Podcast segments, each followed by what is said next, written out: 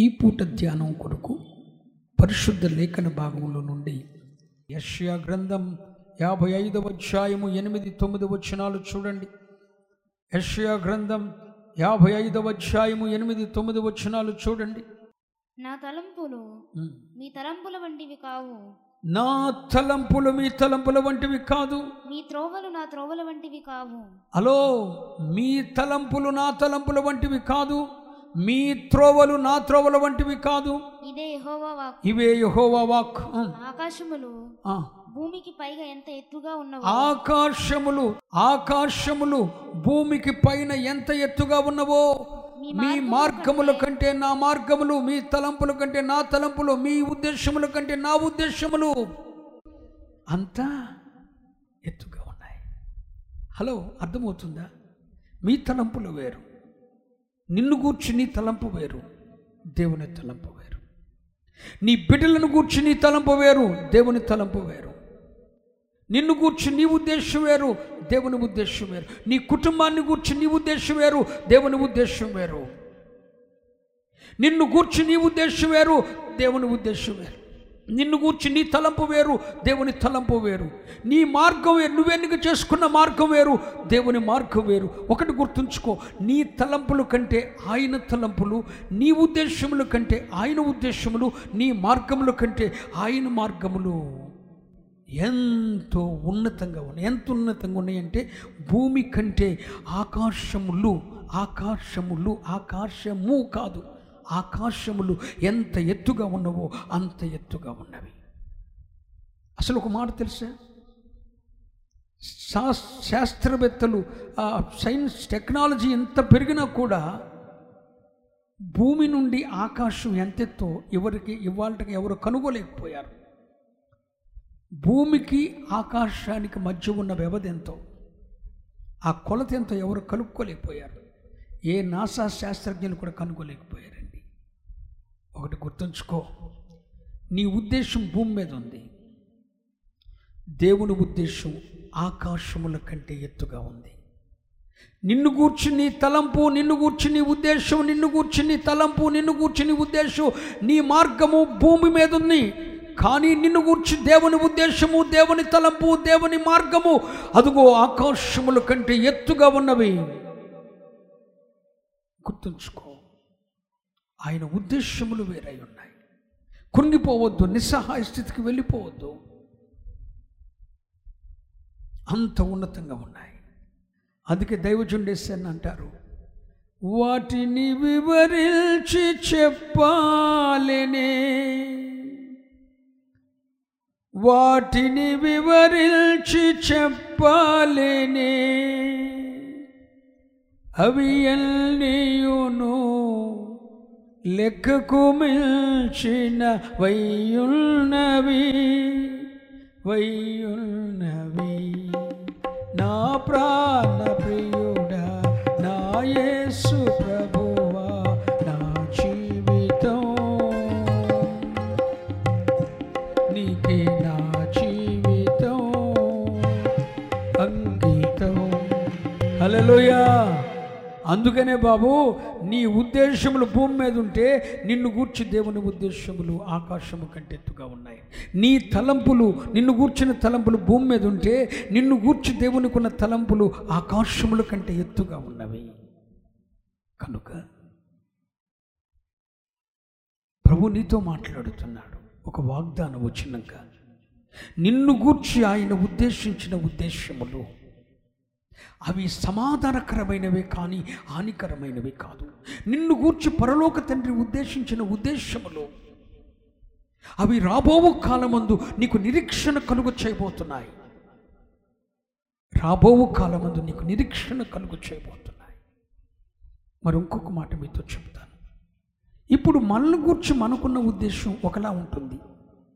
ఒకటి గుర్తుంచుకో. నిన్ను గూర్చి నీ ఉద్దేశం ఏమైనా నిన్ను గూర్చి ఇతరులు నీ తల్లిదండ్రులు కావచ్చు రక్త సంబంధికులు కావచ్చు అన్నదమ్ములు కావచ్చు తోబుట్టువులు కావచ్చు ఏ ఎవడైనా కావచ్చు చెత్త రకం. ఇతరులు నిన్ను గూర్చి ఏం ఉద్దేశించుకుంటున్నా అది అనవసరమైన విషయం. అది నేను చెప్పేది. అనుకుంటారండి లోకం ఇది అనుకుంటుంది పోనే ఉండి మనం ముందుంటే రేపు పొద్దున మళ్ళీ నేను స్టేజ్ ఎక్కితే కదా దావీదు పదివేల కొలది అంటారు వీళ్ళే. నాకు తెలియదా ఇరవై సంవత్సరాల నుండి సేవ చేస్తూనే ఉన్నాను నేను.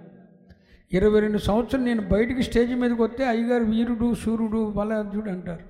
మూల పడితే పోతాడంటారు. అంతే వీళ్ళ సంగతి. నాకు తెలీదా? యుద్ధ రంగుల్లోకి వెళ్తే దావీదు పదివేల కొలది అంటారు. అదే దావీదుని కన్న కొడుకు తరుగుతుంటే పార్టీలు పుట్టిస్తారు. నిజమే? మనుషుల స్వభావం అండి అది. రెండు వర్గాలు చేస్తారు.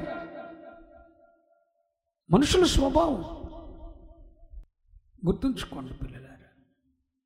ఈరోజు ప్రభు నీతో మాట్లాడుతున్నాడు. నిన్ను గూర్చి నీ ఉద్దేశం ఏమైనా అది భూమి మీదే ఉంది. కానీ నిన్ను గూర్చి దేవుని ఉద్దేశం మరొకటి ఉంది. ఉదాహరణ చెప్తాను. మనల్ని గూర్చి ఇతరులు ఏమనుకుంటున్నారు? ఇతరులు ఇతరుల ఉద్దేశం ఏంటి? ఉదాహరణకి యోసేపు గురించి మీతో చెప్తాను. ఆది కాండం యాభయో అధ్యాయం ఇరవయో వచ్చిన చూడండి.